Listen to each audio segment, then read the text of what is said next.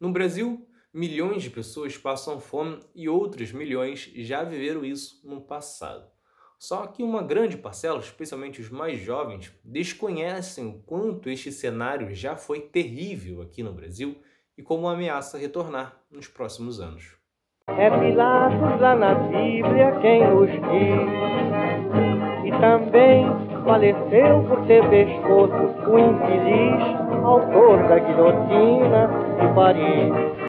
Em 1 de maio de 1500, Pero Vaz de Caminha escreveu ao rei Dom Manuel uma carta sobre o Brasil, e nesta tinha um trecho que dizia: Nesta terra, se plantando, tudo dá.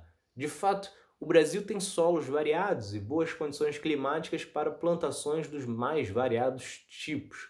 O problema está no pessoalzinho que controla isso. Do mesmo jeito que hoje vemos o preço do arroz, assim como de outros produtos, dispararem por causa da preferência pela exportação do que o abastecimento interno, isso também ocorria no período colonial, iniciando a fome por aqui. O foco aqui era basicamente produzir e enviar para Portugal, e esta prática existiu até o começo do século XIX. Isso, somado ao regime escravocrata, fez a multiplicação da pobreza por aqui acelerar.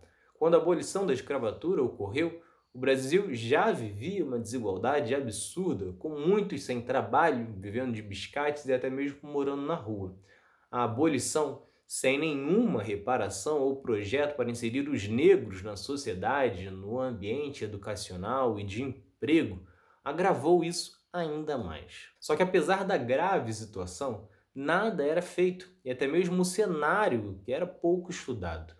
Um dos poucos a entrar neste assunto foi o médico Josué de Castro, que fez um estudo sobre as condições de vida dos operários de Recife e observou que o consumo das famílias era à base de açúcar, café, charque, farinha, feijão e pão, o que já consumia mais de 70% de salário.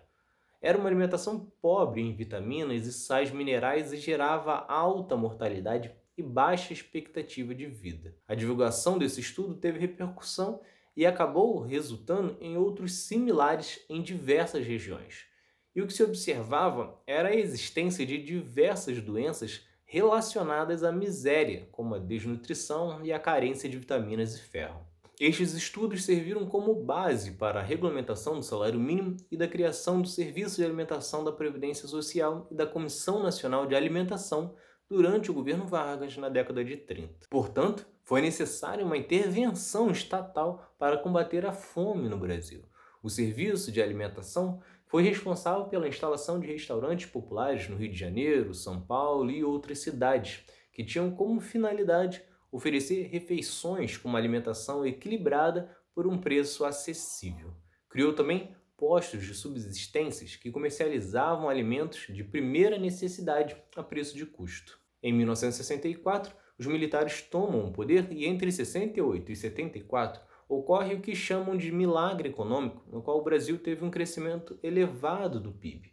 O problema é que o bolo cresceu, mas não foi repartido. Com isso, dados do Estudo Nacional de Despesas Familiares apontavam que 67% da população, ou seja, dois em cada três brasileiros, tinham um consumo energético inferior às necessidades nutricionais. Desta forma, 46% das crianças menores de 5 anos no Brasil apresentavam desnutrição, praticamente metade das crianças. A situação dos adultos também era terrível, com 24% dos homens apresentando desnutrição e 26% das mulheres. Isso significa que na época da ditadura militar, que alguns brasileiros têm saudade, um em cada quatro brasileiros se alimentavam menos do que necessitavam. Para tentar reduzir isso, o governo até criou o PRONAM, que tinha como alvo as gestantes, as crianças até 7 anos. O programa teve dificuldade de ser implementado e só foi sair do papel em 76, trazendo uma política de suplementação alimentar, ajuda ao pequeno produtor rural e a merenda nas escolas.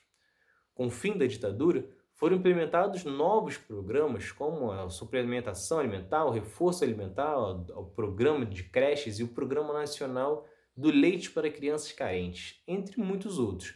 No entanto, se por um lado existiam programas para a população mais vulnerável, a forte inflação dificultava outras camadas a colocarem comida na mesa.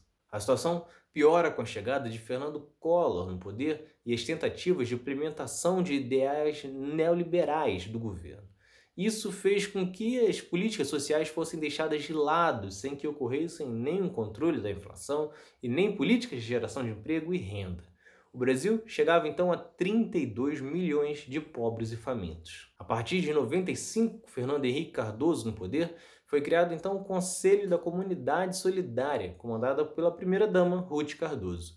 Foram então implementados diversos programas, como o Bolsa Alimentação, que garantia entre 15 e 45 reais para as famílias, além do auxílio gás e o Bolsa Escola. Só que o grande avanço mesmo acabou sendo através do Plano Real de 94, ainda no governo Itamar Franco, que controlou a inflação e com isso as pessoas conseguiram comprar alimentos sem um grande aumento de preços durante o mês, como ocorria anteriormente, no final da ditadura, no governo Sarney e no governo Collor. Mas, embora tenham ocorrido reduções comparadas à década de 70, os números seguiam críticos e começavam a estagnar. Em 1996, 10,5% das crianças menores de 5 anos tinha desnutrição crônica, ou seja, déficit de altura para a idade. Em 2001, segundo o relatório da ONU, 18 milhões de brasileiros passavam fome no Brasil. Era um período em que as gerações mais jovens sequer conheceram, mas que semanalmente tinham reportagens e capas de revistas mostrando a fome pelo país, com pessoas comendo calangos e aparecendo com alto grau de desnutrição. Em 2002, Lula é eleito tendo como principal cartaz o projeto Fome Zero, que era garantir alimentação para todos os brasileiros. Fome Zero é um conjunto de 30 programas complementares para combater as causas da fome e da insegurança alimentar e foi apresentado logo no primeiro dia de mandato do Lula. Entre estes programas estavam Bolsa Família, que unificou projetos do governo FHC, ficando tudo em um cadastro único e se transformando em um programa maior de transferência de renda. Em seguida, tinham políticas como incentivo à agricultura familiar, geração de emprego e aumento de renda, criação de restaurantes populares, entre muitas outras medidas. Quando Dilma chega ao poder em 2011, o objetivo era manter a redução da fome do governo Lula e então é implementado o programa Brasil Sem Miséria, que visava erradicar de vez a extrema pobreza no Brasil. Tratava-se de um conjunto de ações em diversas áreas, como educação, saúde, geração de emprego e renda e é através do programa que ocorre o aumento da oferta de creches, o mais médico para levar para as famílias de diversas regiões um acompanhamento médico, além de um programa de aquisição de alimentos, estimulando agricultores de baixa renda. O acesso à água através do programa Água para Todos, a oferta de cursos técnicos e bolsas de formação, foram muitas outras medidas. O resultado dessas políticas no governo Lula e Dilma fizeram que entre 2002 e 2013 o Brasil reduzisse a fome, a desnutrição e a subalimentação em 82%. Com isso, pela primeira vez na história, em 2014, o Brasil saiu do mapa da fome da ONU, que são países em que mais de 5% da população passam fome. De acordo com o relatório da ONU, a redução no Brasil ocorreu pelo aumento da oferta de alimentos, o aumento de 71,5% do salário mínimo no período e o acesso a refeições para 43 milhões de crianças e jovens. Ainda assim, a caminhada ainda era longa, pois apesar da marca expressiva e muito comemorada na época, ainda existiam cerca de 7 milhões e 200 mil pessoas na extrema pobreza.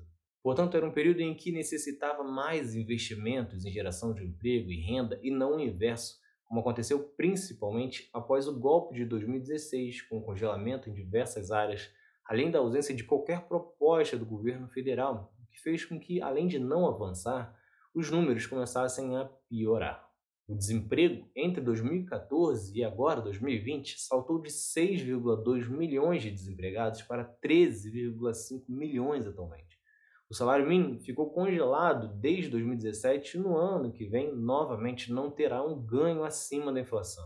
Com isso, o Brasil retornou ao mapa da fome com dados de 2018, com 10 milhões em extrema pobreza, um aumento de 3 milhões em relação a 2014 e a tendência é piorar.